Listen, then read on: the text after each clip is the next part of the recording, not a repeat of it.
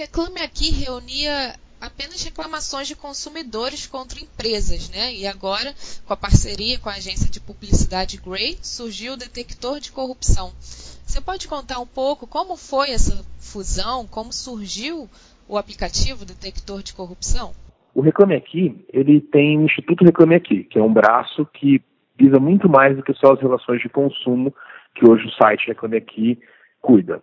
E é, foi através do Instituto Reclame Aqui, junto com a agência Grey, que no ano passado a gente criou o Vigie Aqui, que é uma iniciativa para vigiar todos os políticos do Brasil. Ele se iniciou como um plugin para Google Chrome, para Firefox, onde quando você buscava o nome de um político que estava na nossa base de dados, automaticamente esse nome desse político era grifado, caso ele tivesse alguma pendência com a justiça, você passava o mouse e você via o processo que ele estava respondendo ou que ele tinha sido condenado. Aí veio a evolução desse projeto esse ano também, juntamente com a Grey, que foi o detector de corrupção, que hoje já chama detector de ficha de político, é, que é um aplicativo para celular, tanto para iOS, que é o Apple, tanto para Android, onde você baixa, você pode buscar pelo nome do político para você poder ver a ficha dele, mas o mais legal é que nesse aplicativo você pode tirar a foto de um santinho ou do próprio político tem o detector de face, ele reconhece quem é esse político, e caso ele tenha alguma pendência com a justiça, aparece também no, no aplicativo. Então você consegue ter informação fácil, de fácil acesso, através do nosso aplicativo. O Instituto Reclame Aqui, ele visa realmente mudar o Brasil como um todo. E aí surgiu essa grande ideia da nossa parceira Gray, e a gente resolveu embarcar nessa e agora dá, dá esse sucesso que está aí. Cerca de 850 políticos estão na base de dados do aplicativo, entre governadores, vice-governadores, deputados federais, senadores, presidentes e vice-presidentes.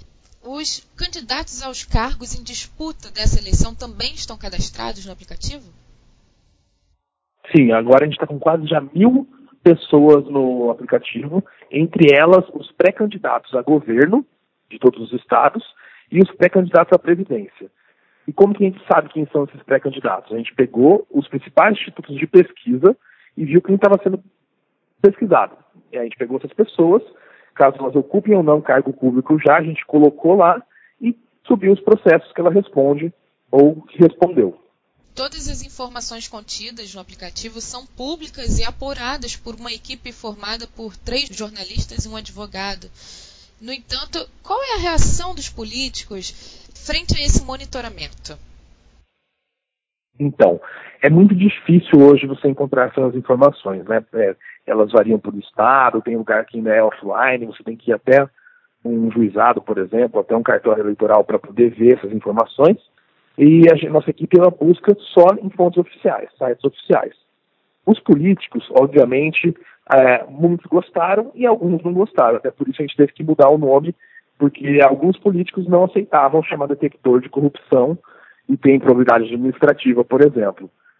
Então, são reações opostas, né? O pessoal que está com a ficha limpa dentro do nosso aplicativo gosta e usa isso até para se promover, para falar assim, olha, que não deveria ser uma, uma coisa, ó, oh, que fantástico, você não ter nada contra você, mas no, no cenário atual do Brasil, obviamente, você não está respondendo a algum processo, é um diferencial na hora do voto. Deveria ser uma coisa comum, mas não é. Então, alguns políticos, os que estão limpos, gostaram, compartilharam, falaram sobre isso, e os que não estão, obviamente, não ficaram tão felizes assim. A gente recebe vários contatos de políticos alegando isso ou aquilo, e a gente tem uma equipe, como você mesmo disse, dedicada a isso. Então, contando com advogados, a gente tem um escritório que trabalha para a gente, e a gente analisa todo o contato de político falando que, por exemplo, uma, alguma informação está errada, que não era bem isso, ou que quer sair do, do aplicativo, mas todas as informações, como eu te disse, são públicas, tem um link que você consegue acessar e a gente trabalha dessa forma, buscando informação para deixar mais clara para o eleitor. E em que medida o detector contribui para esse cenário de eleição em 2018? Então, a gente trabalha muito com informação. A gente acha que é importante o eleitor, o brasileiro, ter informação clara para ele decidir em quem votar. A gente está com recorte, como você mesmo disse, de deputados federais, senadores, governadores e presidente. Então a gente está trabalhando inicialmente com isso. A gente quer muito, vai estar fazendo uma força para conseguir inserir deputados estaduais também, mas a princípio vai ser esse o recorte. Como que a gente acha que a gente pode ajudar nas eleições? Mostrando informação para o eleitor poder decidir se vota no candidato A ou no candidato B. Esse já é um grande começo, a gente entende que é um grande começo para tentar mudar os rumos das próximas eleições e tentar ver se a gente consegue melhorar um pouquinho é, esse cenário atual do Brasil. Na sua percepção, Felipe, qual o pior dano que a corrupção causa para o país? Olha, eu acho que é um efeito dominó, né? A gente, um político vai lá e desvia uma verba ou faz alguma coisa, algum negócio ilegal e acha que não vai atingir ninguém, mas acaba atingindo a todos e em todos os setores. Então, um dinheiro que é desviado de uma obra de transporte, por exemplo, ela reflete em tudo, reflete em segurança, reflete na saúde, obviamente, principalmente na parte de transporte. O que a gente entende é que isso precisa mudar, só que o Brasil ele é um país que o, o brasileiro ele esquece das coisas até porque essas informações a gente sentiu isso na pele, elas ficam escondidas. Então acontece, descobrem sobre algum político que fez alguma, que cometeu algum ato de infração, passa dois meses, todo mundo fala dele, depois ele some dos noticiários e o brasileiro esquece, o, ele não vê mais isso.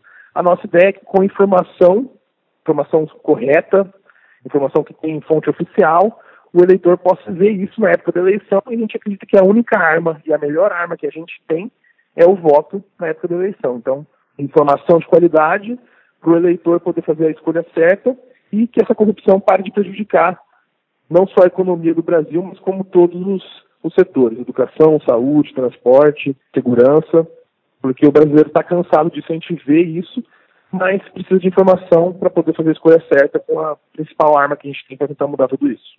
Todas as informações contidas no aplicativo são públicas e apuradas por uma equipe formada por jornalistas e advogados, né?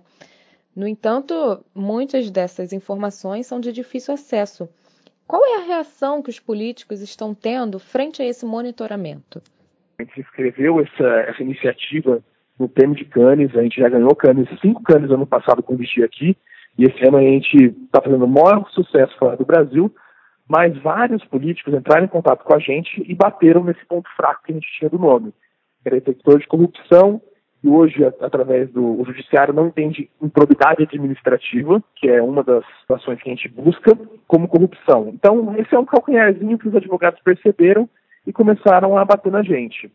E como o objetivo do projeto é ficar no ar, é, ter essa informação no ar, a gente não podia correr o risco de ter nenhuma decisão de algum juiz que mandasse tirar o aplicativo do ar por causa do nome, e era uma brecha, era um, é, é passível de interpretação esse nome, a gente teve que mudar, a gente fez até uma campanha depois, se você entrar no nosso Facebook do Reclame Aqui, você vai ver, o Instituto Reclame Aqui fez uma campanha para perguntar qual era o melhor nome, isso junto com o Maurício Meirelles, aí teve outros, outros, outros famosos que entraram no meio do papo para sugerir nomes, e aí fechou o detector de ficha de político. É um nome mais neutro, e hoje se você buscar na Apple Store ou na Google Play, você acha, você ainda precisa buscar detector de corrupção, você vai achar, mas você vai ver que o nomezinho já mudou para detector de ficha de político.